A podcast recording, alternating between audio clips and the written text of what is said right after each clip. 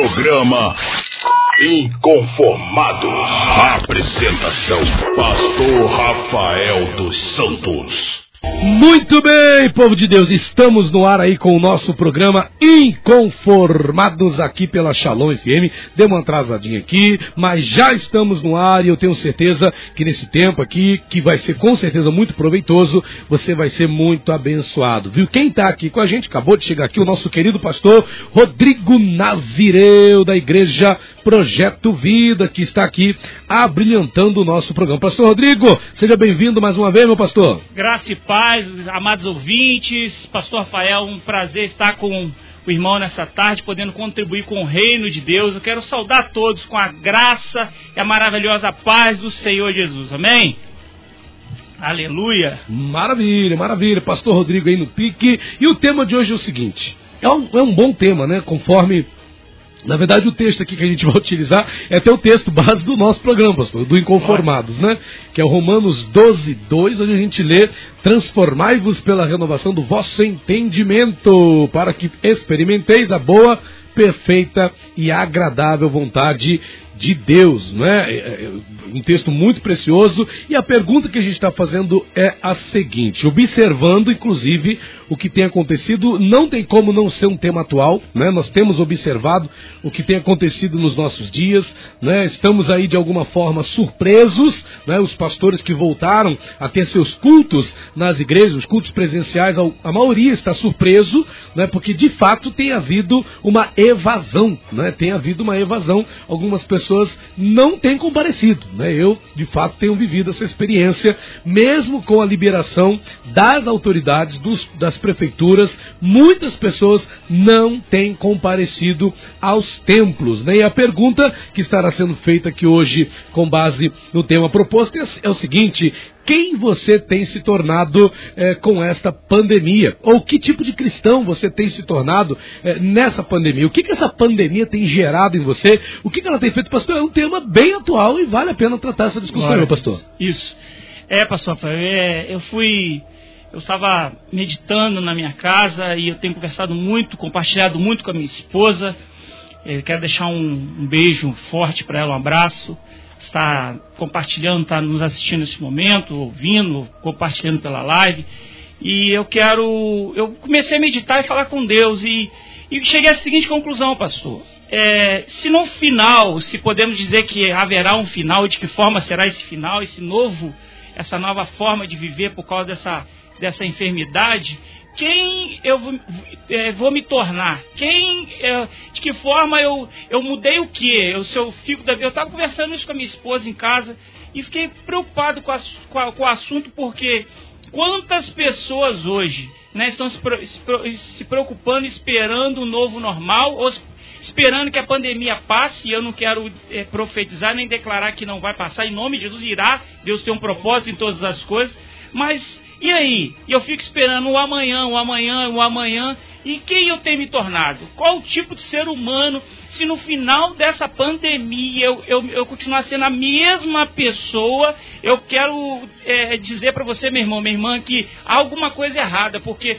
Eu, eu, eu vou compartilhando, eu vou, eu vou olhando para as escrituras, eu vou percebendo que Deus vai é, nos direcionando por um caminho, assim como ele pegou o povo no Egito, que ele liberta o povo e conduz ele pelo caminho não mais curto, não mais rápido, não mais o, o, o caminho melhor, mas ele compeliu, eu quero falar até sobre, um pouco sobre essa palavra, é, ele, ele conduz o povo por um caminho em direção ao Mar Vermelho. Não era o melhor caminho, pastor Rafael, não era o caminho mais curto, mas foi o próprio Deus que conduziu, porque ele tinha um propósito nisso. E é isso que eu preciso entender, meu irmão, minha irmã, que nos ouve nesta tarde. Qual o propósito de Deus nessa pandemia? Aí você vai dizer para mim, pastor, qual é o propósito? Eu vou dizer para você, minha irmã, meu irmão, eu não posso afirmar na sua vida qual é o propósito para a sua vida diretamente, especificamente. Mas uma coisa eu posso te garantir, se você permanecer a mesma pessoa no final disso tudo, alguma coisa errada acontece. E o pastor Rafael começou a compartilhar comigo essa semana, pastor, sobre a nuvem de gafanhotos. Eu fiquei pensando, Deus, Deus, quantas enfermidades Deus pe- terá que permitir, quantas dificuldades, quantas, não só pandemia, mas né, como pragas, quantas Deus deverá permitir para mudar o, a, a, o, o que Ele colocou dentro de mim. Né? Eu, O que, que Deus, o que mais Deus tem que fazer para mim me tornar uma pessoa melhor, para me chegar num, num propósito específico? Quando olho para isso, eu, eu me lembro, pastor Rafael, do rei Davi. Eu não poderia deixar de citar Davi, porque um jovem, um, um, um jovem franzino, ruivo, de boa aparência, diz a palavra, mas... Deus tinha um propósito, Deus olha para aquele jovem e Ele deseja colocar aquele jovem no trono de Israel. E como fazer esse jovem, um pequeno jovem que não era nada, não era ninguém, fazer ele se tornar um rei? Então Deus levanta Golias na vida de Davi. Eu quero, nessa tarde, pedir que você pense, meu irmão, que essa pandemia, de repente, é um Golias na sua vida, que ele está, Deus permitiu para poder levar você, compelir você, compelir é uma palavra muito tremenda, e eu quero compa- compartilhar no decorrer dessa, dessa oportunidade com os irmãos, que ela está lá em Mateus catorze, vinte e dois, onde Jesus compele os discípulos, discípulos a embarcar e atravessar o mar de Genezaré, e ele fica pregando, é uma passagem muito conhecida. Logo após isso, a Bíblia diz que na quarta vigília da noite, Jesus vai estar indo em direção aos seus discípulos, caminhando sobre as águas. É uma passagem muito conhecida, mas eu quero chamar a sua atenção sobre essa palavra compelir. Sabe o que é compelir, meu irmão, minha irmã? Compelir é levar você por uma rota contra a sua vontade, ou seja, sabe o que Jesus está dizendo aqui? Que ele está empurrando os discípulos para uma direção, o qual eles não queriam ir, mas era a vontade do Senhor. Então essa pandemia eu vejo como Jesus compelindo a nossa vida em direção de um ser humano melhor, de um servo melhor, de um irmão, de uma irmã de Deus cheia do poder melhor, que ela possa verdadeiramente é, tomar essa, é, essa situação, e meu irmão, minha irmã, para poder não só ajudar o próximo, mas ajudar a si mesmo, mudar algo que precisa ser mudado dentro de você. Quem iria imaginar que nós iríamos ficar, de certa forma, ilhados, sem poder ir parte alguma, sem poder cultuar o nosso Deus dentro dos templos, porque nós continuamos cultuando a Deus, né, pastor Rafael? Com a nossa vida, nós continuamos cultuando ao Senhor, com a nossa, no nosso cotidiano, no nosso dia a dia, com as nossas devocionais, com a nossa busca de oração, de jejum, mas e, e poder ir no templo. Quem imaginaria que nós chegaríamos a esse ponto no Brasil, num, num país livre, de não poder abrir um templo para cultuar a Deus? E eu fico pensando, nunca, nunca poderia imaginar na nossa vivência chegar num ponto desse. Mas Deus nos compele a um direcionamento, nos compele, nos empurra, nos direciona para uma situação que às vezes eu nem quero ir. Não é verdade? A maioria não, né? E, e a gente não quer ir, mas é como o, você que é pai, é mãe, vai me entender bem, assim como de repente seu filho, não sei se você é servo de Deus, já passou por essa, essa experiência, me veio ao espírito aqui agora, a minha memória. Um dia minha filha fica enferma, fica doentinha, e de repente eu tiro aquele momento para levá-la até o hospital. Eu vi que não tinha jeito, e chegando no hospital ela fica boa, de repente, um milagre passou, ela não tem mais nada, ela consulta por consultar, e o médico simplesmente não receita até nada, né, porque né, a rede pública é uma benção, mas não receita nada, porque a menina não tinha mais nada, mas ela saiu de casa com febre, ela saiu de casa não só febril, mas enferma. E eu chego no hospital e ali eu falei, meu Deus, o que, que eu vim fazer aqui? Perdi meu tempo. E Deus falou no meu, no meu espírito, não, filho, eu trouxe você aqui porque eu tenho um propósito. E lá naquele lugar nós tivemos a oportunidade de conversar com pessoas e falar do amor de Deus. E é isso que Jesus está fazendo hoje com essa pandemia, está nos compelindo, está nos empurrando, está nos direcionando para algo muito específico. Pastor, o que seria específico? De repente o meu específico não é o seu específico. O meu chamado, de repente, não é o seu chamado. Mas dentro do chamado de cada um específico, Deus está nos empurrando, nos compelindo por um propósito específico. Então eu queria chamar a sua atenção, para que você em oração peça a Deus, Senhor, me abre o meu entendimento, Senhor, me dá a visão aberta, abre a minha visão espiritual, Senhor, me ajuda, porque essa pandemia, eu sei que eu preciso me tornar não só um servo de Deus melhor, mas eu preciso entender que isso tem algo que eu preciso fazer. Assim como Deus levantou Golias na vida de Davi para fazer Davi se tornar um grande rei, eu quero declarar nessa tarde que essa pandemia possa ser como um Golias sobre a sua vida, para te levantar, para colocar você exatamente onde o Eterno planejou que você estivesse. Se você ainda não chegou lá, é porque você ainda não entendeu. Então ore nessa tarde, busque a Deus nessa tarde, nesse, nesse direcionamento específico, em nome de Jesus. Maravilha, pastor Rodrigo Nazireu, da Igreja Projeto Vida, aqui com a gente no nosso programa Inconformado de hoje. Pastor Rodrigo, a, a, a, quem nós temos nos tornado, isso é muito rico, né? Isso é, é, essa questão do compelir também, o que Deus tem, como Deus tem usado essa situação. A gente está aqui lendo o, o site da Hollister, que diz o seguinte, que essa pandemia, ela, tá, ela vai provocar mudanças é, no comportamento das pessoas. Algumas mudanças, pastor Rodrigo, positivas, por sim, exemplo. Exemplo, muita gente confinada em casa, por exemplo, optou para se atualizar profissionalmente, usando a internet. Outros tiraram tempo para autoconhecimento e outros ainda aproveitaram para ficar mais perto dos filhos. Porém, por outro lado, as pessoas elas têm ficado mais ansiosas, pastor. Né? Geralmente as pessoas, por exemplo, que têm uma vida mais ativa, que é de sair, com esse negócio de fica em casa, paralisa, sim, volta, paralisa, igual agora paralisou tudo de novo em Volta Redonda, né? Alguns estabelecimentos não vão abrir, então a pessoa tem a tendência de ficar ansiosa. E tem uma outra situação, né? As pessoas agora estão começando a ter também reações em relação a, a, a engordar, porque a tendência de ficar em casa, comendo, sim, comendo, e isso tudo. Pastor, e aí, como é que, como cristãos, a gente lida, pastor? É, mesmo tentando entender o propósito de Deus nisso tudo. Como é que a gente lida com essa questão? Como é que a gente não ser afetado negativamente, né, para a gente não vir a se tornar algo ruim por causa da pandemia? Sim. Então, irmãos, falando um pouquinho de ansiedade, então, vamos por etapa. A ansiedade, é o que, que é a ansiedade? É o excesso de futuro. Né? Quando eu tomo, eu sou uma pessoa muito ativa e, e, e, e sou limitado por, por seja a pandemia, seja por uma enfermidade e alguma coisa me para, eu estou acostumado a andar naquele ritmo e de repente eu sou parado, isso gera dentro de nós realmente uma grande frustração, gera dentro de nós a, a ansiedade, ela traz, acarreta va- vários, não só sentimentos, mas distúrbios dentro do nosso organismo, trazendo muitas coisas junto com ela. Então o que que acontece? Eu preciso de verdade, irmãos, eu sei que as irmãs, principalmente, se queixam muito da, o problema de ganhar peso, né? E, e a gente precisa entender, entender de verdade. A Bíblia diz que é, é, o tema aqui, né, que nos foi, nos foi proposto nessa tarde, o qual Paulo, Paulo fala, e eu quero abrir dois leques aqui. Em Romanos doze, capítulo, capítulo doze, versículo dois. Romanos capítulo doze, versículo dois, é um texto muito conhecido. Eu quero abrir dois parênteses aqui distintos.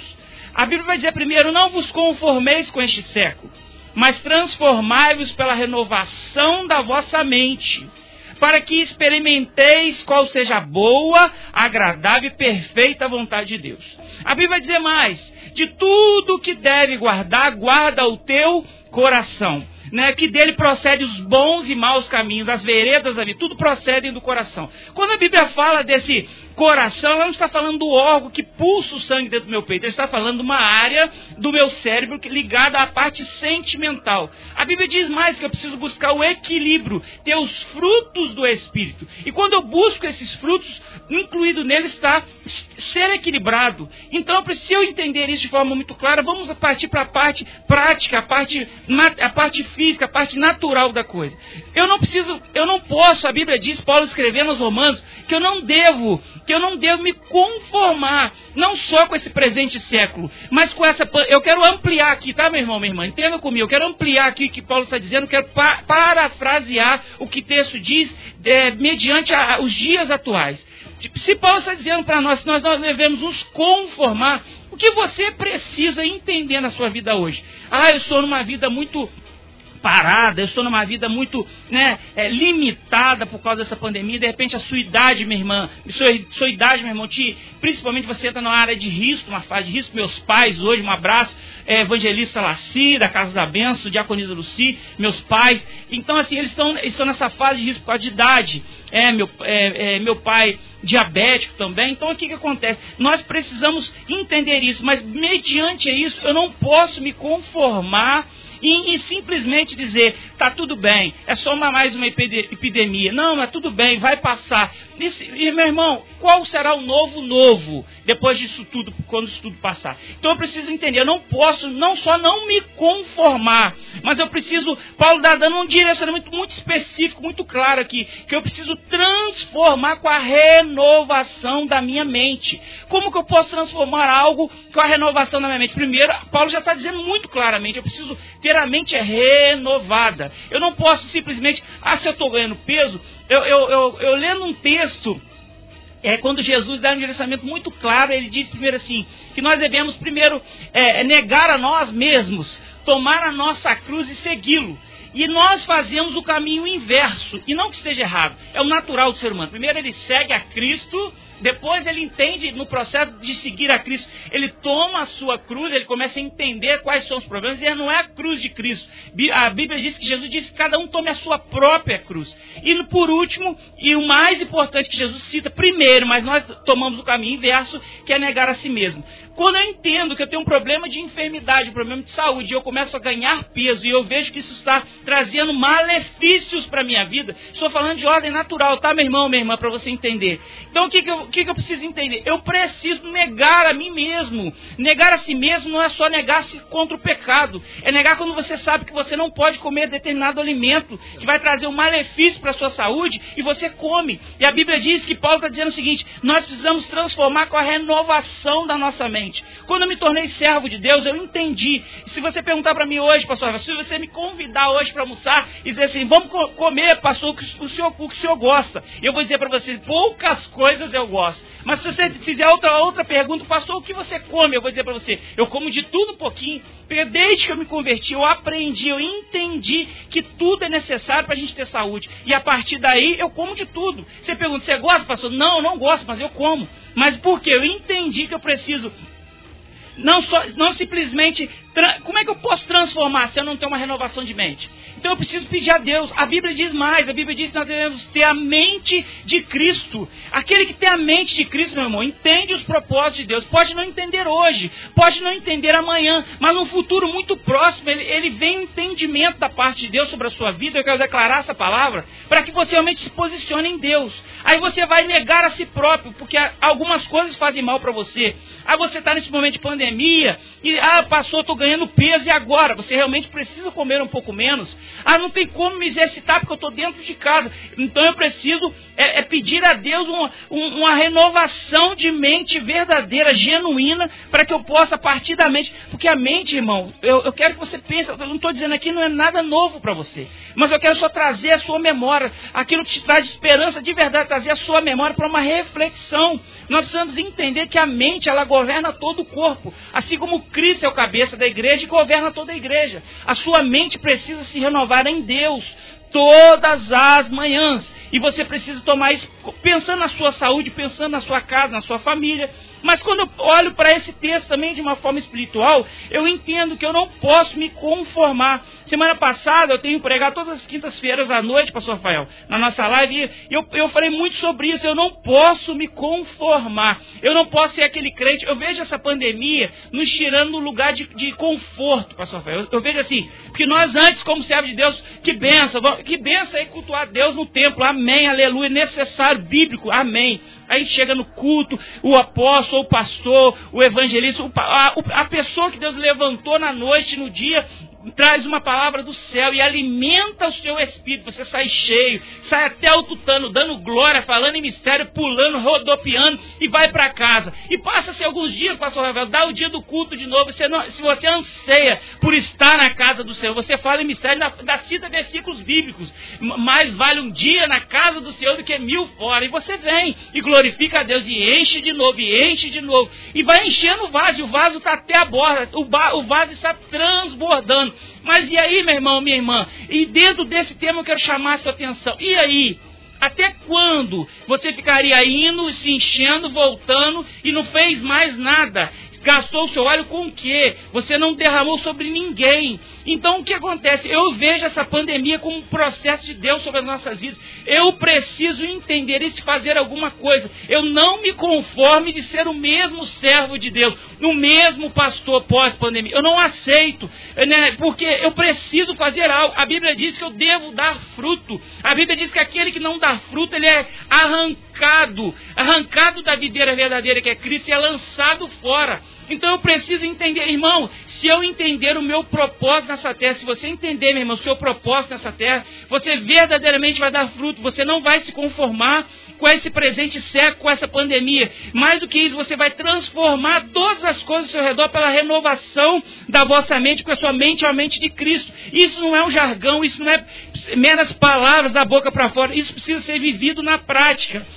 E a Bíblia conclui, e Paulo continua falando, para que experimenteis qual seja a boa, agradável e perfeita vontade de Deus. Nós precisamos de verdade sair desse evangelho raso e, e precisamos experimentar qual é de verdade a boa, agradável e perfeita vontade de Deus sobre as nossas vidas. E eu vejo essa pandemia como uma oportunidade para isso, meu irmão. Uma oportunidade para isso, meu irmão, para que você realmente você possa... Eu, glória a Deus para aqueles irmãos e irmãs que estão é, treinando, exercitando, estudando, buscando mais conhecimento, buscando a Deus. Mas e quando você tiver a oportunidade de sair para fora, você vai derramar aquilo que você tem conhecido? Você tem tomado de conhecimento sobre a sua vida, perdão?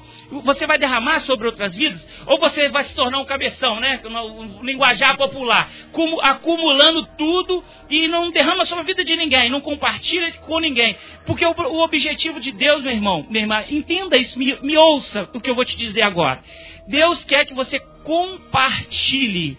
Compartilhe não é só de obra social, de ajudar o próximo como você está. Não, compartilhe o que ele tem feito sobre a sua vida. Compartilhe o que você tem aprendido. Compartilhe da porção do Espírito. Quanto mais você compartilha, mais você cresce. Deus vai olhar para o vaso que estiver mais vazio e, e, e tomar o desejo de enchê-lo nesta tarde com o vaso que está vazio, porque se gastou na obra. Porque se gastou, se derramou sobre outras vidas. Se ele olhar o seu vaso está cheio, você não precisa de mais. Mas você não tem derramado. Nós precisamos entender. Porque só dessa forma, de verdade, nós vamos ser direcionados a fazer e viver o Evangelho na prática. Maravilha! Vamos fazer o seguinte. Vamos para o nosso break. São catorze horas, dois minutos. Vamos para o nosso break. A gente volta já, dando continuidade ao nosso bate-papo de hoje, com a presença aí do pastor Rodrigo Nazireu, da Igreja Projeto Vida, no tema que nós estamos tratando, que é o seguinte: quem nós temos nos tornado por causa da pandemia. Programa Inconformados. Apresentação: Pastor Rafael dos Santos. Muito bem, de volta aqui com o pastor Rodrigo Nazireu da Igreja Projeto Vida, abrilhantando aqui o nosso programa Inconformados de hoje, onde nós estamos perguntando o seguinte: quem nós temos nos tornado é, por causa da pandemia? Pastor Rodrigo, alguns pastores têm falado que já não é, nós não somos mais o me, os mesmos. Né? Sim, sim. Tanto positivamente quanto negativamente. Pastor, por que que... Como é que pode? Como é que um negócio muda tantas pessoas assim, pastor? Nem a igreja pôde mudar. Tem pessoas que mudaram de uma forma que nem o Espírito Santo mudou, pastor. Teve que vir um coronavírus, teve que vir uma pandemia para poder muitos aí despertarem para a vida. Não adiantou uma mensagem de exortação que o pastor fez num culto de domingo. Teve que vir a pandemia para alguns despertarem. Por que que o ser humano é assim, pastor? Até mesmo cristãos. É, é, pastor Rafael, é, ser humano, ser humano, ele é uma benção, né? Especialista em ser humano se chama Jesus de Nazaré, nosso Senhor. O ser humano, a gente tem compartilhado, tem estudado um pouco do doutor Luiz, abraço doutor Luiz, né? Com os canais, nós estamos estudando um pouco para entender um pouco mais a mente humana, buscando, né, é, em Deus, para poder ajudar discípulos. E a gente fica analisando realmente a vida do ser humano. Às vezes você, né, você alerta... E, e ma... Doutor Luiz, você quer contar o doutor Luiz do, do C E T R E M E? Sim, ele, ah, ele, ele próprio. Vai estar aqui, nosso, se eu não me engano, dia seis amigão, de julho. Nosso amigo. Abraço, doutor Luiz, pastor Luiz, é isso, eu próprio. E, eu, e a gente fica buscando em Deus, né, junto à palavra, junto ao Espírito Santo, para poder entender e, e verdadeiramente, irmãos, eu, eu, eu fiquei pensando sobre esse assunto, eu tenho vivenciado, né? É, eu, eu continuo trabalhando, eu sou autônomo e eu estou na rua dia a dia com as pessoas, tendo tido oportunidade, não só dentro do meu trabalho, de falar um pouco do amor de Deus para elas. Mas graças a Deus, para a glória e honra do Senhor, nós temos buscado vidas, falado do amor dele para as pessoas, e as pessoas, segundo essa dificuldade, né, elas estão temerosas, né? É o fim do mundo, pastor, ficam perguntando. E eu fico, é, querido, deixa eu te, a gente elucida algumas dificuldades, algumas dúvidas que vêm surgindo na mente humana, É, eu ouvi até esses dias alguém comentar sobre, né, fez a confusão dos gafanhotos como da praga lá do Egito. Olha aí. Fez uma miscelânea, é juntou isso. com a, a abertura dos céus do Apocalipse, ficou um negócio, uma, uma miscelânea santa. Ficou uma besta. Eu né? falei, Jesus, me ajuda. Então a gente entende que, de verdade, irmão, é assim como o homem é destinado à morte, desde que nasce, um dia após outro que ele vai vivendo, ele está aí caminhando em direção à sua própria morte. Assim é a vinda do Filho do Homem, assim é a vinda de Jesus. A vinda de Jesus, cada dia que passa, ela se aproxima. Isso é fato. Ah, mas o meu avô já dizia isso, já até faleceu, mas isso é verídico, isso é fato. E a gente vai olhando para essa, essas dificuldades, e Jó vai falar algo muito tremendo. Jó, de certa forma, certo é, período da vida, depois que ele é acometido de perder filhos, perder tudo que tinha, ele diz o seguinte: tudo que temia me sobreveio. Isso é muito forte, porque a Bíblia também diz que da mesma forma que eu me imagino, assim eu sou. Então eu fico pensando, as pessoas, eu não sei se você já teve essa sensação, como eu já tive, se eu posso chamar de sensação, de alguém que tem muito medo de ser assaltado. Ele já foi assaltado por inúmeras vezes. A pessoa tem muito medo de ficar enferma, e ela já teve algumas enfermidades graves, já venceu, graças a Deus. Então eu queria te chamar a sua atenção, meu irmão, minha irmã, que você realmente confie mais em Deus. Pastor, mas falar é muito fácil, o negócio é viver. Sim, meu irmão, sim, minha irmã. A Bíblia diz que certo jovem um dia chega perto de Cristo, e Cristo pergunta para ele se ele acreditava em tudo que estava acontecendo. E ele disse, sim, mestre, eu creio. E Jesus pergunta pela segunda vez. Ele diz, sim, mestre, eu creio. E Jesus pergunta pela terceira vez. E a Bíblia diz que ele começa a chorar. Existem momentos da nossa vida que nós precisamos chorar aos pés de Cristo e reconhecer que nos está faltando fé, está nos faltando é, algo precioso, porque a Bíblia diz que sem fé é impossível agradar a Deus, é impossível crer que Ele existe. Então, existem momentos da nossa vida que nós precisamos fazer uma autorreflexão, olhar para dentro de si e ver quais são as nossas limitações. Nós precisamos olhar para toda a dificuldade que acontece ao nosso, ao nosso redor, ao nosso derredor, à nossa, à nossa área externa. Mas precisamos olhar também para dentro de si. É um exemplo, um exemplo muito forte, pastor Rafael, que eu guardo no meu coração, é de, de um barco, uma, uma, uma embarcação, não importa o tamanho, uma embarcação. Ela só afunda se a água que está fora entrar dentro dele. Então, se eu entender isso, toda tempestade que estiver acontecendo, toda dificuldade, todo problema que estiver acontecendo, estiver do lado de fora, eu estou bem, eu não vou afundar. Mas a partir do momento que isso começar a entrar na minha mente, no meu espírito, e eu, eu dê permissão para isso acontecer, eu vou começar a afundar. Prova disso é Pedro, quando Jesus disse, vem Pedro. Se, quando Pedro pergunta, se Jesus, é, Jesus, quando Jesus se revela, se apresenta andando sobre as águas, eles estão, estão né, amedrontados, pensando que é um fantasma, e Pedro diz, se é o Senhor, permita que eu vá até o Senhor. Mande que eu vá até o Senhor. E a Bíblia diz que Pedro, Jesus disse para ele, então vem Pedro. E ele desce do barco e começa a andar sobre as águas. Mas a Bíblia diz, a mesma Bíblia diz, que ele começa a ter medo. E começa a olhar o mar revolto ao seu redor e ele começa a afundar. E o próprio Cristo corrige Pedro, homem de pequena fé. Então existem momentos na nossa vida, meu irmão, minha irmã, que nós precisamos dobrar o nosso joelho e reconhecer que está nos faltando fé. Está nos faltando o primordial, o combustível para nos manter firmes, para nada vir sobre nossas vidas e, e nos abalar. Pastor, o que você está dizendo? Que aí se torna inabalável? Sim, em Cristo Jesus, crendo, confiando, não importa o que aconteça, você se tornará inabalável, mas você precisa crer, você precisa buscar com todo o coração. Certamente Deus vai te provar, certamente Ele trará, permitirá uma dificuldade para que você seja aprovado na sua fé, mas não com a intenção de te reprovar, mas com a intenção de que você seja aprovado e cresça, cresça em fé, cresça de glória em glória, de vitória, você pro, prossiga, porque o propósito de Deus é que realmente que possamos amadurecer nele, né? O próprio Paulo diz isso, que nós, nós não devemos continuar como, como meninos, meninos na fé. Então nós precisamos entender isso. Então essa pandemia é uma oportunidade para nós fazermos uma reflexão. É, uma reflexão, irmão, não é, é, é uma reflexão rasa, simples, não, mas uma reflexão profunda, analisando todos os prós e contras. Pastor Rafael, eu, eu me lembrava, é, é, fazendo essa reflexão que eu estou falando para os irmãos e irmãs fazerem, buscarem, eu, eu comecei a pensar e conversar com a minha esposa em casa. E eu falei, meu Deus...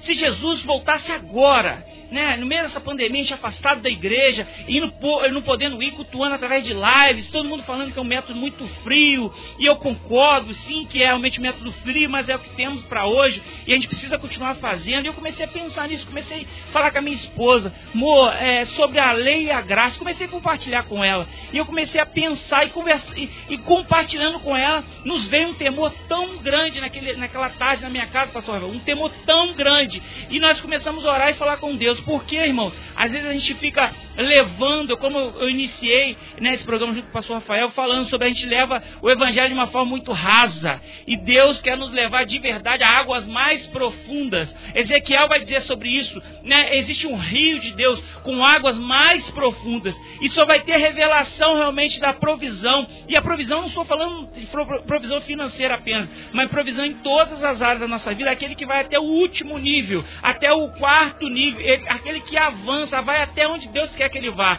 e quando ele chega nesse, nesse limite, nesse, nesse alvo, nessa, nesse ponto que Deus pra, pra, planeja para mim e para você, ele olha, e a Bíblia diz, quer dizer, que olhando ele vê ao seu redor, aos dois lados da margem do rio, árvores frondosas, ele vê a sua provisão, e ele representa a provisão em todas as áreas da nossa vida, e, ou seja, eu só consigo entender aquilo que já está pronto e preparado para mim, quando eu consigo ir no nível mais profundo com Deus, quando eu me lanço sem reservas. Essa, se eu pudesse é, te dar um pequeno conselho nessa tarde, em oração, meu irmão, minha irmã, é, eu, eu gostaria de deixar essa reflexão para vocês, para que você se lance sem reservas na presença do Senhor, se lance a ponto de perder totalmente o controle, mas tenha, tenha bom ânimo, porque Ele continua no controle da sua vida. Aleluia! Maravilha! O, o psicólogo diz assim, é, Mário, que, que, como é o nome difícil aqui, rapaz, deixa eu ver aqui, Ari, Ari, Ari, oh Jesus, deixa eu ver, Ari Kruglansky, o nome do, do moço aqui, do doutor, diz assim, eu sou psicólogo e estudo a motivação humana e seu impacto sobre o que sentimos, o que pensamos, o que fazemos. Vejo que pouco a pouco as estressantes forças externas desencadeadas por essa pandemia estão exercendo um profundo efeito interno. Pouco a pouco, elas estão mudando quem somos e como nos relacionamos com as pessoas e o mundo. A pandemia afeta a nossa psique de três maneiras. Influencia como pensamos, como nos relacionamos com os outros e o que valorizamos. E eu pergunto ao senhor, pastor Rodrigo Nazireu, fazendo a ligação aqui com Romanos doze, que é o texto base que nós estamos utilizando, no versículo dois, essa mudança que esse psicólogo está dizendo que está acontecendo, está baseada, está pautada, é uma mudança à luz de Romanos doze, dois, que diz que a gente deve ser transformado pela renovação do nosso entendimento. O que está acontecendo, segundo esse psicólogo, é a mesma coisa que Romanos doze, dois está dizendo? Na realidade, esse, esse psicólogo ele teve realmente uma, uma visão É, é, muito clara realmente do texto, porém, o que, que eu entendo quando eu olho para esse texto específico desse texto? A Bíblia vai dizer que nós devemos, é, é, deixa eu abrir o texto novamente aqui, nós devemos transformar com a renovação da nossa mente. E quando eu entendo o problema, eu tenho duas formas de agir. Quando eu vejo um problema, eu posso ver esse problema como uma, uma oportunidade de, de vencer, de lutar. De, é, é, é semelhante à pessoa que está dentro de um barco, né, num passeio. Imagina uma pessoa num, num veleiro, num passeio turístico, e de repente esse barco ele começa a afundar e essa pessoa não sabe nadar.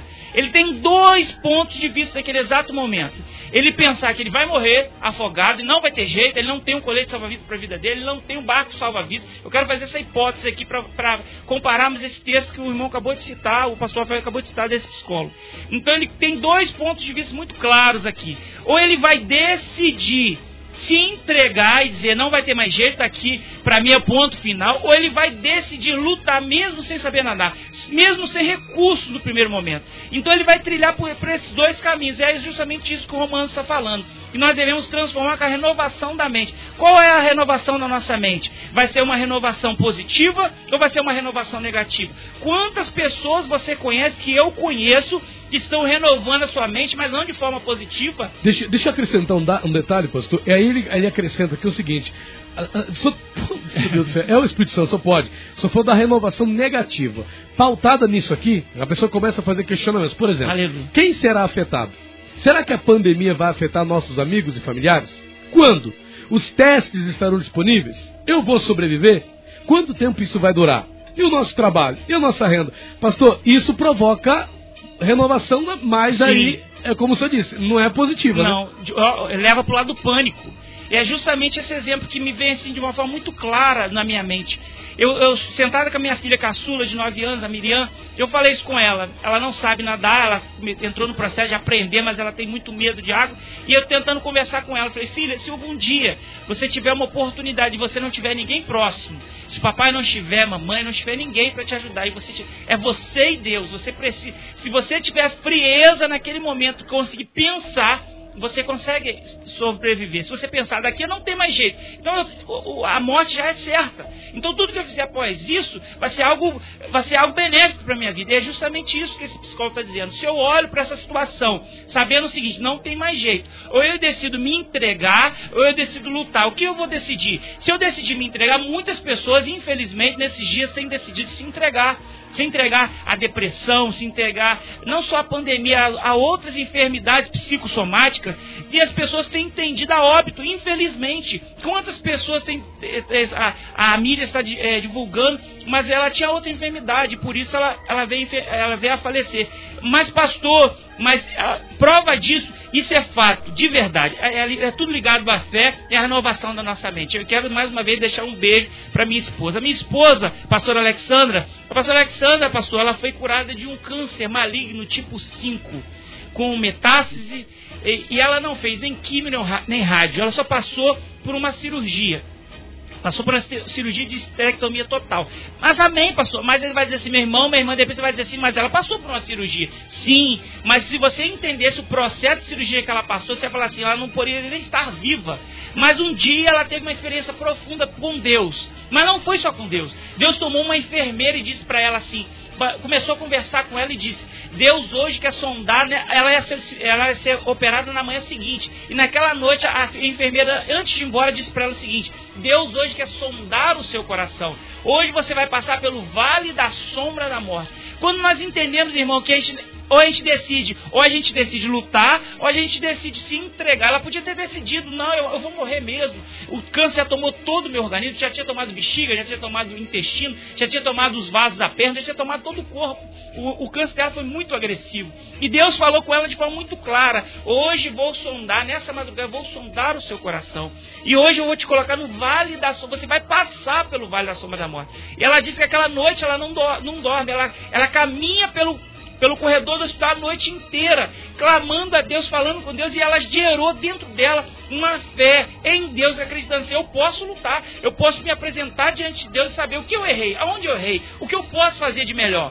Então ela decidiu, e na manhã seguinte... ela passa por aquela cirurgia e, e no primeiro momento está tudo bem, só que a, a, a, passado o, as primeiras vinte e quatro horas ela tem uma complicação, pastor. E a cirurgia dela era para ter sido colocada uma bolsa de colostopia, colostomia, não, não foi colocado no, no, no, numa, num dreno no, no, nos rins também, na, não foi colocado, o médico decidiu não colocar. E por ele ter decidido, mas ele foi, tomou uma decisão que eu creio que foi a mão de Deus. E ele decidiu não colocar porque ele olhou para ela e falou assim, não, ela tem possibilidade de se recuperar. Só que menos de vinte e quatro horas depois, ela teve uma é, infecção generalizada. E ela ia precisar passar por uma nova cirurgia novamente. E naquela madrugada ela teve uma experiência com Deus no profundo. Naquela madrugada ela teve uma experiência palpável com o Senhor pelas madrugadas. E no dia seguinte ela estava sendo encaminhada para o centro cirúrgico e ela disse, por favor, eu preciso de mais um exame, de mais uma ultrassom. Você não pode me negar isso como médico. E o médico muito é, aborrecido, porque ele já estava com tudo preparado, tudo esterilizado. Quem é da área vai saber entender o que eu estou falando.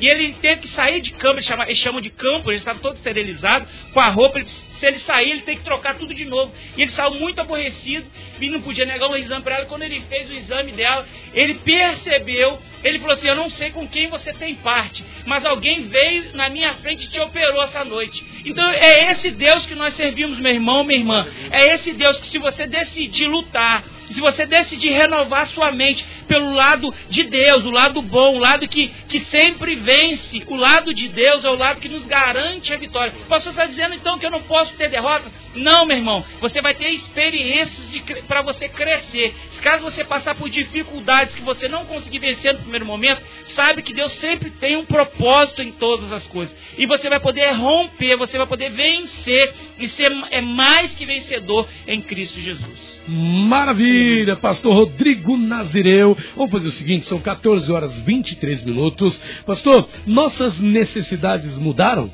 Você acha que as necessidades é, mudaram? Será que o que a gente necessitava antes da pandemia, as coisas que a gente achava que eram importantes antes da pandemia, hoje é, é, não fazem mais tanto importância assim? Porque, por exemplo, olha, as necessidades mudaram. As pessoas, na maioria das vezes, se sentam na necessidade de se sentir em um grupo, né? Anseiam por coesão, anseiam por unidade, por Aleluia. Estar juntas. Só que anseiam parece que agora ou já ansiavam antes? Porque, por exemplo, se tratando de igreja, tinha gente que não fazia muita questão de estar no tempo. Se estava, estava, se também não estava, também não fazia diferença. As necessidades mudaram, você acha? Com certeza, pastor. Com certeza a perspectiva de vida mudou. E por mudar a perspectiva de vida, nós mudamos também algumas necessidades. O pastor sabiamente falou uma coisa muito forte. Muitas pessoas, né, não valorizavam esse momento, esse momento precioso de estar da casa, no templo, buscando a Deus. E agora, você não pode ir. E o ser humano é algo, o ser humano é algo muito tremendo, muito interessante. Quando a gente começa a estudar um pouquinho, a gente começa a ter um entendimento é, de Deus um pouco diferente. O ser humano, ele, se você proibir ele de algo, aí ele quer. Assim é com o pecado, assim é com inúmeras situações. Você cria uma lei e diz para o ser humano que ele não pode passar daquela linha, então ele quer. Então está gerando uma necessidade em pessoas que antes não tinham... Eu vou dizer assim, a pessoa assim, iria no culto uma vez ao mês, só na Santa Ceia. Mas agora ele sabendo que ele não pode dia nenhum, quando abre uma oportunidade de culto, certamente ele vai. Certamente ele vai buscar. Mas pastor, mas as pessoas ainda estão com medo, estão com receio de, né, de realmente, por causa dessa enfermidade, de ficarem doentes. Sim, eu, eu creio nisso também. Como eu disse, é uma renovação na nossa mente. Eu decido pela minha mente. Qual caminho eu decido trilhar e renovar minha mente? Sou eu que decido. Sou eu que decido se eu vou pensar em lutar, em guerrear, em buscar, ou se eu vou simplesmente entregar os pontos e dizer, não tem mais jeito, sou eu que decido. Então, verdadeiramente, as necessidades mudaram. As pessoas, eu entendo, pastor, que o nosso normal já vai, nunca mais vai ser esse normal. Né? Na nossa cultura do brasileiro de abraçar, de beijar, realmente mudou um pouco, né? O de pegar na mão, de abraçar, agora você fecha as mãos, né? E dá um pequeno soquinho, cotovelado, ou, cotovelado no outro. Então, o que, que acontece? Aquele que não tinha um hábito De, de abraçar, de não gostava, já não era muito fã de abraçar, não vai abraçar mesmo, agora ele vai ficar só de longe no acenozinho, mas aquele que tem um hábito, ele certamente não vai abraçar como abraçava antes, certamente, ele vai ter um pouco mais de zelo, né, se podemos chamar assim, ele vai, é, é, aquelas, os familiares, ele ainda vai continuar mantendo um certo carinho, mas aqueles amigos um pouco mais distantes, que ele tem até o hábito de abraçar, de pegar na mão, eu acredito que vai ser mais realmente da cotovelada, né, vai, eu acredito que, infelizmente, irmãos, eu digo assim, infelizmente, porque o brasileiro, ele tem uma cultura linda, de poder demonstrar o seu próximo, o seu afeto, mas infelizmente, nosso normal jamais será o normal de antes. Eu, eu, eu, eu participei do, do, do, do, do Google, foi pelo Google Meet, tava o pastor, acho que foi o pastor Rodrigo Matias que organizou uma, Sim. uma sala, e tava o pastor, tava o apóstolo Joel, tava o bispo Leidson, tava o apóstolo Ezequiel Teixeira também, Sim. e várias vezes o, o apóstolo Joel falou sobre a questão do novo normal. E eu queria que você explicasse por que, que é o novo normal, à luz do entendimento dos pastores da, da Projeto Vida e à luz do que o senhor entende. Novo normal, o que, que é o novo normal?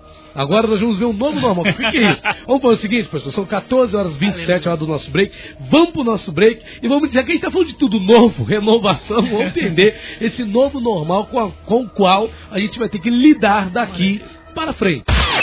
Programa Inconformados. Apresentação: Pastor Rafael dos Santos. Muito bem, de volta aqui. Aleluia. Estamos aqui, estamos aqui para aproveitar ao máximo aqui os entendimentos, o conhecimento do pastor Rodrigo Nazireu, Aleluia. Da Igreja Projeto Vida, que está conosco aqui no nosso programa Inconformados de hoje, o seu programa de esclarecimento bíblico de segunda a sexta-feira, às treze horas, aqui na Rádio Shalom F M noventa e dois vírgula sete, a rádio que traz paz para essa cidade. Pastor Rodrigo, a gente terminou o bloco anterior perguntando o seguinte: o que, que é esse novo normal, pastor, ao qual alguns pastores, como eu disse, eu estava participando de uma live, estava ali o apóstolo Joel e ele falou várias vezes esse novo normal. Eu entendi algumas questões, mas tem muita gente que não entende. Como assim novo normal? Explica para nós, pastor Rodrigo. É, é irmãos, é, eu quero deixar também um abraço aqui, né, aos irmãos de Mendes, estão nos acompanhando. Irmão Wildenir, Ju, lá em Bragança Paulista, glória a Deus. Abraço os irmãos aí que estão nos acompanhando. É, irmãos, que, é, sobre esse novo normal, não é ser pessimista, mas é pensar de uma forma muito ampla.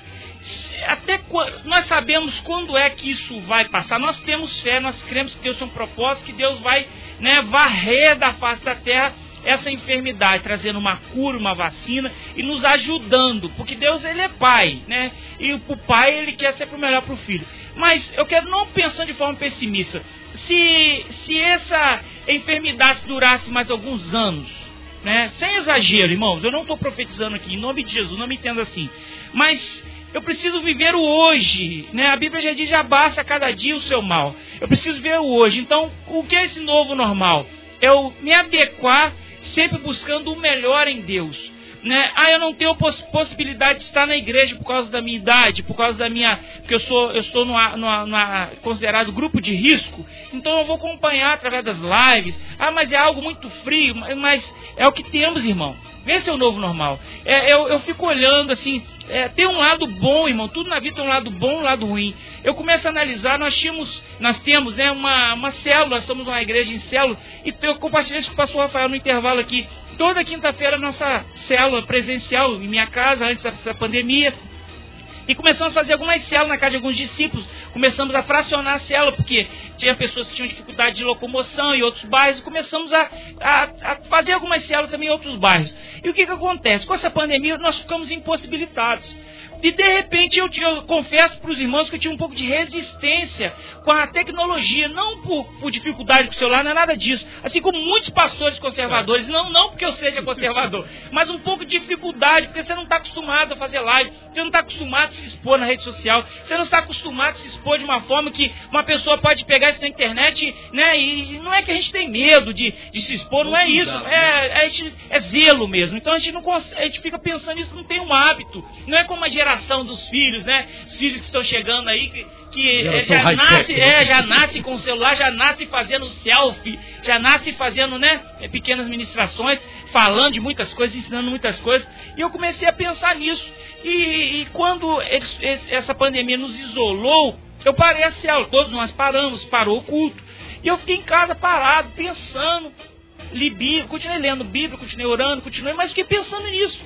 Eu falei, meu Deus, Deus falou muito claro comigo que eu deveria voltar à prática das primeiras obras. E eu falei, Senhor, eu não entendi, não entendi. Eu estou falando isso dentro do tema que o pastor acabou de falar sobre o novo normal, para você entender. E eu tenho certeza que Deus está falando com você também. E eu falei assim, como assim, Senhor, eu não entendi. Voltar a fazer... Faltar fazer o quê? E eu comecei a falar com Deus, conversar ali, orando, falando com Deus. E Deus me trouxe à tona há quase vinte anos atrás, quando eu pregava todos os dias, pastor Rafael. Eu trabalhava numa fábrica de vidro, aqui na cidade próxima, aqui em Porto Real, na Guarda. E eu me converti quando trabalhava nesse lugar. E as pessoas que me conheciam, me conheceram antes e o pós-Jesus na minha vida. Eles me conheceram antes, servo de Deus, e o depois. E muitos falaram assim, ah, você ficou louco. E começaram a me, me criticar, uma coisa normal. Você que se converteu, você vai se lembrar disso, você vai saber, entender o que eu estou falando. Mas de repente, eu comecei a ler Bíblia, ler Bíblia com muita curiosidade do, do, do futuro, muita curiosidade do fim. E comecei a ler, ler, ler e pedir a Deus, Senhor, eu quero entender, eu quero entender. E comecei a mini, fazer pequenas ministrações. Tinha a oportunidade de cinco minutinhos antes do trabalho, tinha uma reunião de segurança. E eu fazia, li um versículo e fazia uma pequena explanação em menos de cinco minutos. E um belo dia, o gerente lá era dividido por setores, eram três setores, E o gerente dos três setores do nosso horário participou da reunião. Ele falou, gostei disso que você está fazendo.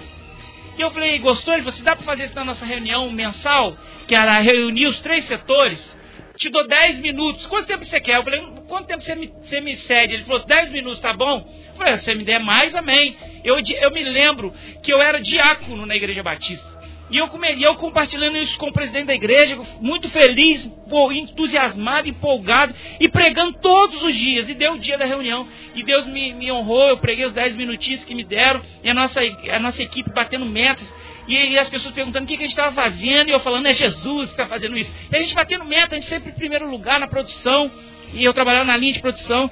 E chega o segundo mês, ele falou, rapaz, gostei desse negócio, vamos fazer de novo mês que vem. Mês que vem eu vou te dar vinte minutos. Eu, glória a Deus, fiquei, fiquei mais cheio do Espírito, falei, tem mistério, eu falei, aleluia.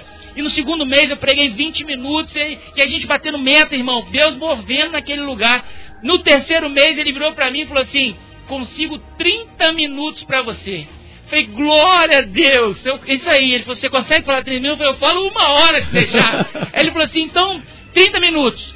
Quando nós chegamos naquela sala, a reunião sempre, meia-noite, ele encerrava o turno e ia para sala, uma sala preparada, fora da produção, para a gente ter essa reunião, essa, falava sobre tudo. E, na, e a gente e começou a iniciar com esses momentos com Deus primeiro. E quando eu chego lá, para minha surpresa, já tinha um púlpito, virou um culto, pastor Rafael. Tinha um púlpito. Pensa numa equipe de sessenta pessoas, três crentes contando comigo, só tinha eu e mais dois. Eu virei para os dois crentes e falei assim, preciso de vocês em intercessão, vocês são meus intercessores.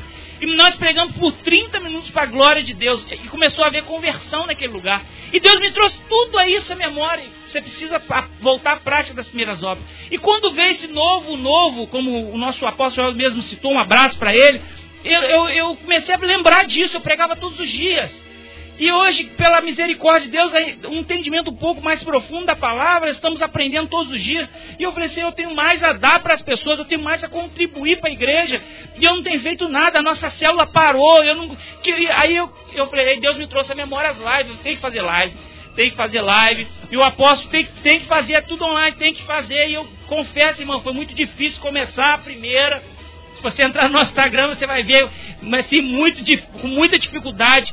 Mas para a glória de Deus, irmão, nós estamos rompendo dia após dia, semana após semana, mês após mês, para a glória de Deus. Por quê? Porque agora, esse novo, novo, por mais que muitas pessoas estão achando ruim, irmão, e eu não discordo que é ruim, mas eu conheci pessoas... Eu conheci pessoas que disseram para mim, assim, confessaram para mim assim, eu não posso ir na igreja, meu marido não permite. E, e com, esse, com essa pandemia eu estou participando de todos os cultos, eu estou assistindo muitas lives, muitas pregações, isso está me edificando. Com essas lives elas estão é, atingindo pessoas, e numa distância, né, a Ju, a Alex, lá de Bragança Paulista, nossos discípulos eram de Volta Redonda, mudaram para São Paulo, falaram, eles confessavam com a gente em vídeo chamadas, estão morrendo de saudade, pastor, de vocês. Mas através das lives, nós, vídeo chamadas também, mas a gente consegue alimentá-los, mesmo distante, eles estão em outro ministério, mas, irmãos, a Bíblia diz que a ovelha conhece a voz do seu pastor, e existem ovelhas que a gente não abre mão, são pessoas muito abençoadas, pastor Rafael, que não só ajudam no nosso ministério, mas elas cooperam para o reino prosseguir, elas, elas se doam em prol do reino, e quando eu falo doar, irmão, eu falo em todo sentido, ela não, ela não mede forças, tudo que precisa fazer para que a obra aconteça, para alcançar vidas, essas pessoas fazem, elas oram, elas jejuam, elas buscam a Deus, e eu fico feliz por isso. Então, esse novo, novo, irmão, eu não vou dizer para você se acostumar com ele, mas aproveite, tire o melhor que você pode desse momento. Você não pode ir na igreja?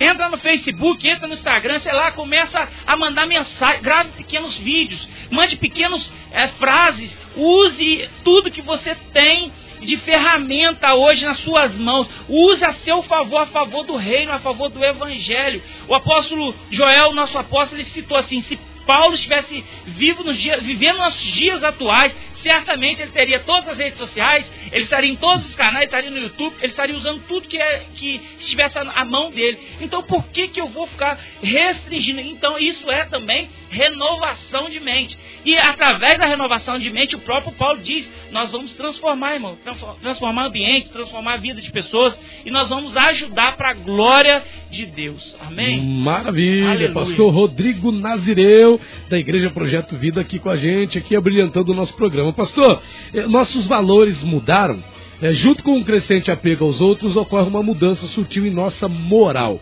Valores comunitários de cooperação, consideração e cuidado são priorizados, enquanto valores individualistas de prestígio, popularidade e poder perdem parte de seu apelo. Infelizmente, pastor, isso é uma verdade que se aplica a muitas igrejas, onde a gente, infelizmente, ainda vê, é, é, havia, pelo menos antes da pandemia, a gente via, né, aquela coisa daquela briga, né? Um querendo ser mais prestigiado, Sim. um querendo ser mais popular, um querendo ter mais poder do que o outro, né? Em detrimento da cooperação, da consideração e do cuidado.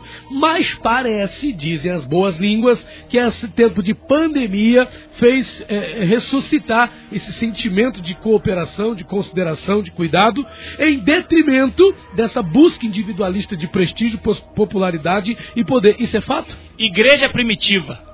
A verdade é essa. Estamos, eu, eu, eu, eu vejo, eu percebo, irmãos, que Deus está trazendo de volta o sentimento da igreja primitiva. Se você ler um pouco de Atos Apóstolos, você vai entender bem o que eu estou falando agora. Deus começa a colocar no coração das pessoas o, o, o desejo, o sentimento de compartilhar umas com as outras. Porque a pessoa percebe assim, hoje eu tenho comida na minha casa, mas será que o outro irmão tem? Então, a, a, essa necessidade de compartilhar, porque como que eu posso dizer que eu sirvo a Deus? Como eu posso dizer que eu sou cristão, que eu sou crente? Como eu posso, né, se eu não, se eu não consigo, né, fazer o bem, né, o meu próximo, o meu irmão que está tão próximo? Então... Eu, é, como é que eu posso? Então é, é, fica um pouco difícil. Então as pessoas começaram a colocar em prática, de verdade, é, é, eu, a, o ajudar, o, o, a sensibilidade do ser humano, na, na verdade, pastor Rafael, ele te, a essência dele, por ser criado por Deus, ela é boa. Então ele, ele, ele tem prazer em ajudar o outro. Às vezes as pessoas têm um pouco de dificuldade, um ou outro tem dificuldade, mas quando elas são É, ajudadas, quando elas são encaminhadas, quando elas são é, mentoreadas, quando elas têm uma pessoa sobre elas para ajudar, isso é fato, as pessoas rompem, elas conseguem. E a gente tem exemplos muito claros é, no nosso grupo lá, é, nosso grupo de células, discípulos na igreja, as pessoas ficam assim, como é que faz, pastor? E a gente vai direcionando, faz assim, filho, faz assim. Não é porque a gente sabe mais que o outro, não é isso, não é isso, mas é porque de verdade eles entenderam. Eles entenderam que existe alguém com um pouco mais de experiência, alguém direcionando, alguém dirigindo, para que eles possam de verdade viver esse momento, curtir não só essa paisagem, mas vivenciar essa oportunidade. Então, a verdade é essa, que nós precisamos é, é, nos permitir ser pastoreados, nós precisamos permitir ser encorajados por um servo, uma serva de Deus que tem experiência. Eu, eu, eu conversando com a minha esposa antes de vir para a rádio, é, a gente compartilhou sobre isso. Eu falei, amor, eu preciso é, admitir que algumas coisas acontecem sobre a nossa casa, sobre a nossa vida, por sua causa. Ela, mas por que você está falando isso, pastor? Porque ela é uma pessoa assim, ela foi, pensa numa pessoa que criada pela avó materna, né? Desde bebê, foi criada pela avó. E a avó dela era o seguinte, ela criava junto com ela mais treze crianças de rua, ali no Eucaliptal. Dona Joaquina, falecida Dona Joaquina da Igreja Batista. Então o que acontece? E ela criou, pastor Rafael, de bebê até o casamento. Ela pegou esses bebês e levou até o casamento, até adquirirem família essas pessoas. Então assim, não simplesmente cresceu e botou num abrigo e mandou embora. Não, levou essas crianças a ter um, um, um, um referencial de coisa, de, de ser humano, de índole, de, de, de, de o que, ser, que é ser cristão, o que era ser Cristo. Elas eram ensinados, levados para a igreja. Então, a minha esposa foi criada nesse meio. Então, aí, às vezes a gente conversando muitas coisas, ela... Ela, ela, de verdade, não é que ela conduz, mas ela motiva muitas das obras que nós fazemos. Por quê? Porque ela cresceu nesse meio, ela vivenciou. Pensa sentar no domingo para almoçar e dividir um frango para treze crianças. E ela vivenciou isso. Então, eu estou dizendo, isso não é, não é no aspecto de pobreza, mas é no aspecto de entender que meu próximo precisa ter também. Se eu não, se meu próximo não tem, eu fico, eu fico numa situação insegura, não é insegura a palavra, mas numa situação assim, preciso, sendo empurrado a fazer alguma coisa, mudar alguma coisa. E muitas vezes a gente começa a conversar, e, aí, e às vezes a gente fica assim, mô, menos. Eu, eu, eu falo que eu sou o ponto de equilíbrio dela. Eu falo, mô, menos um pouquinho, menos um pouquinho. Porque ela quer fazer, quer fazer. E eu falo assim, no, eu tenho sido beneficiado por Deus por isso. Porque Deus usa a vida dela, muitas vezes, nesse sentido, da gente realmente abraçar o próximo. E aqui eu quero abrir um parênteses e abraçar o próximo, meu irmão. Não põe a obra social em primeiro lugar. Preste bastante atenção que eu quero falar com bastante zelo e cuidado. Não coloque a obra social em primeiro lugar. O primeiro lugar é a palavra, a palavra de Deus, que, tra- que vai trazer uma, uma eternidade sobre essa pessoa. Jesus, todo o tempo, se você olhar para a palavra de Deus, você vai ver que ele pregava, ele ministrava, no final do dia, anoitecendo, o povo estava com fome. Então ele dava de comer. Então primeiro vem a palavra, primeiro vem o alimento espiritual. Se você perguntar para a pessoa, ela vai, ela vai, o, a necessidade natural dela vai gritar, vai pular na frente, ela quer o alimento. Mas você precisa pedir a Deus sabedoria. E, e, e leve primeiro Jesus até essas pessoas. Levando Jesus até essas pessoas, certamente, no final você vai concluir a obra. E aí Tiago vai dizer, mostre-me a tua fé, eu lhe mostrarei a minha fé, as minhas obras. Tiago está falando para nós. Nós precisamos pregar e depois chegar junto com o alimento, com a ação social, com um abraço, com a cura, que não importa o que seja, mas a obra social vem em segundo plano, tá, meu irmão, minha irmã? Você que gosta, você que ama a obra social, você que ama se doar, primeiro a prioridade é ganhar vidas para Jesus. Aleluia! Maravilha! E vivemos, claro, pastor, a gente... Vamos dizer que a gente não considera isso. Ontem eu estava conversando com uma pessoa que dizia, estava falando com quem eu falava sobre essa questão da solidariedade. Sim. Nunca se viu um momento tão é, solidário quanto esse no qual nós estamos vendo. As pessoas, de fato, acabam se tornando mais é, dispostas a estender a mão, né, a sacrificar seus próprios interesses pelo bem do outro, né? E isso acaba se tornando uma coisa comum. Hoje há várias instituições aí, igrejas e outras, que estão correndo atrás de cestas básicas e estão querendo fazer doações. Mas como o senhor acabou de dizer, isso não é o mais importante, né, não, pastor? Não, a prioridade, irmãos, eu falo isso com muito zelo. Sabe, irmãos, não me entenda como uma pessoa... Eu, quem tá falando aqui é uma pessoa que faz obra social, tá, meu irmão, minha irmã? Quem tá falando para você que é uma pessoa que leva a cesta básica, é, aquela, é uma pessoa que... Um dia eu fui visitar uma irmã ali no Belmonte, num conjunto habitacional ali entre o Belmonte e o Padre José. Ela não tinha móveis, o colchão dela todo deteriorado. E eu falei assim, o que eu posso fazer agora, minha irmã, é pegar dois colchões que eu tenho. Eu tirei da minha casa, do meu uso, colchões novos que eu tinha, e levei para ela, e doei os colchões para ela. Mas não doei só colchão, nós levamos outras coisas, mas eu estou te dando um exemplo. Mas primeiro, a prioridade, eu preguei para ela, eu, eu expus a necessidade de Cristo, a necessidade de colocar Deus em primeiro lugar. Sabe por quê, meu irmão, minha irmã? Essa, toda essa necessidade nossa, da, na, dessa vida passageira, ela passa. Como eu acabei de dizer, ela passa mesmo. Né? Uns vão viver oitenta, noventa, cem anos, outros quarenta, cinquenta, não importa. Mas ela passa. Mas e a eternidade?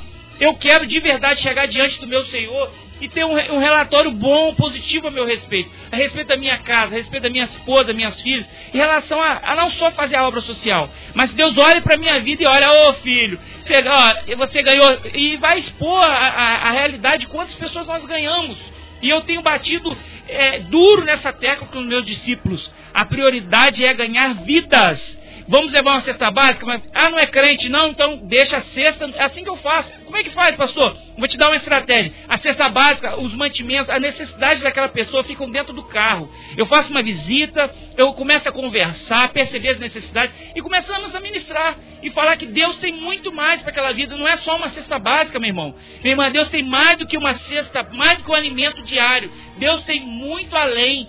E eu, eu uso essa a oportunidade que Deus me deu. E eu, eu trago a pessoa para a presença. Eu, eu, eu puxo ela para a realidade de Cristo. E permito que ela tenha a oportunidade de decidir. Eu não obrigo ninguém. Ah, você tem que aceitar Jesus. Não, eu não te entrego a cesta básica. Não é isso. Mas eu trago aquela realidade que Deus tem para ela. E a partir daí, o Espírito Santo de Deus faz a obra. Aí, peraí, meu irmão, eu, eu tenho que trazer algo para a irmã, para o irmão. Aí a gente vai no carro e conclui. Aí a gente ora pelaquela vida e abençoa. E traz uma cesta, e traz roupas, e traz colchão, e traz o que for necessário. Fizemos até reforma de casa. Se eu tenho noção, pastor Rafael. Mas dessa forma, a prioridade é a palavra, a prioridade é Cristo. Né? Cristo em nós, a esperança da glória. Amém? Pastor Rodrigo Nazireu, para a gente concluir... É, a pandemia altera quem somos, afetando diversas facetas da nossa psique. Podemos aprovar alguma das mudanças, né, rumo a laços comunitários mais fortes e a valores humanitários, e desaprovar outras. A mente fechada e os raciocínios simplistas. Gostemos ou não, a, imen- a imensa crise que estamos enfrentando faz emergir o melhor de nós, mas também o pior, né? Palavras aqui do nosso psicólogo, que é professor de psicologia da Universidade de Maryland, nos Estados Unidos. Você concorda aí com as palavras? Faz emergir o melhor de nós nesse momento, mas também, em alguns casos, o pior, né? Sim, infelizmente, irmãos, é, aqueles que não decidem lutar, aqueles que não decidem guerrear buscando a vitória em Deus, pensando assim, Deus tem o melhor para mim, isso vai passar. Existem aquelas pessoas que também entram num momento de desespero.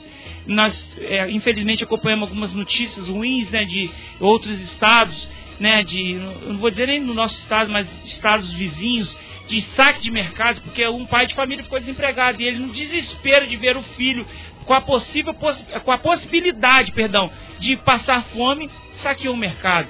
Então, infelizmente, é, é, ou eu decido, foi o que nós falamos alguns minutos atrás, ou eu decido lutar, ou eu decido me entregar. E o me entregar, eu posso também entender como uma forma negativa. Não só o, o número de, de, de, de suicídio aumentou, infelizmente. Quantas pessoas? A pessoa olhando e fala assim, eu perdi meu comércio, eu não consigo pagar os meus funcionários. E a pessoa entrou num desespero tão grande de tirar a sua própria vida. Então, infelizmente, essa pandemia ela tem os dois lados.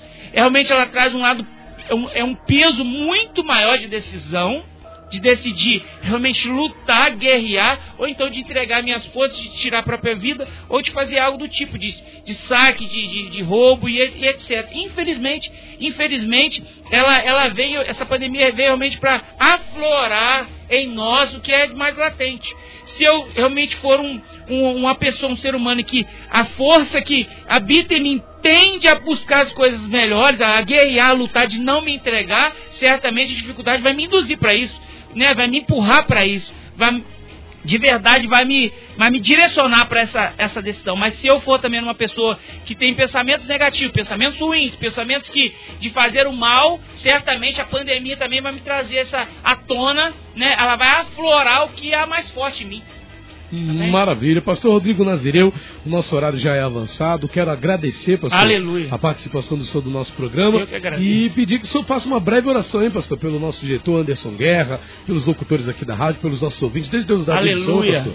Eu que sou grato a Deus pela vida de vocês, por, essa, por esse veículo de informação chamado Shalom F M, que realmente Deus possa continuar usando a vida de vocês, usando esse canal para abençoar vidas, trazendo entendimento, trazendo discernimento, abrindo, abrindo a visão espiritual e dando a mente, trazendo respostas de Deus para a vida das pessoas. Oremos então, Pai, eu quero neste momento te louvar, te bendizer. A tua palavra diz, tudo que tem fôlego, louve ao Senhor. Nós te louvamos nesse momento, nessa tarde, porque nós somos gratos pela oportunidade, Pai, de falar do teu amor, falar em teu nome, de expor aquilo que temos vivido na tua presença. Queremos abençoar o teu servo Anderson Guerra, Pai, diretor dessa rádio, a, a, a pessoa também do pastor Rafael Santos, meu amigo. O Senhor venha sobre a vida dele, Senhor, com graça, com poder, com misericórdia nesse momento, mas também sobre a vida de cada ouvinte nesse momento, que está nos ouvindo, Pai, através da live ou da, também da emissora, da rádio, que eles possam, Pai, nesse momento, que o Senhor Espírito Santo venha tomá-los, Senhor, que venha abraçado, que eles possam sentir abraçados nesse momento por Ti, e possam entender que eles jamais estão sós. Pelo contrário, o Senhor, como um Pai, o Senhor cuida de cada um de nós. Que o Senhor possa, Pai, em momento dessa pandemia, trazer um refrigério sobre o nosso espírito, trazendo um discernimento sobre a nossa mente e trazendo uma clareza de entendimento. Mas mais do que isso, que possamos realmente ter sabedoria e possamos ter, Pai, de verdade, em nome de Jesus, os frutos do Espírito.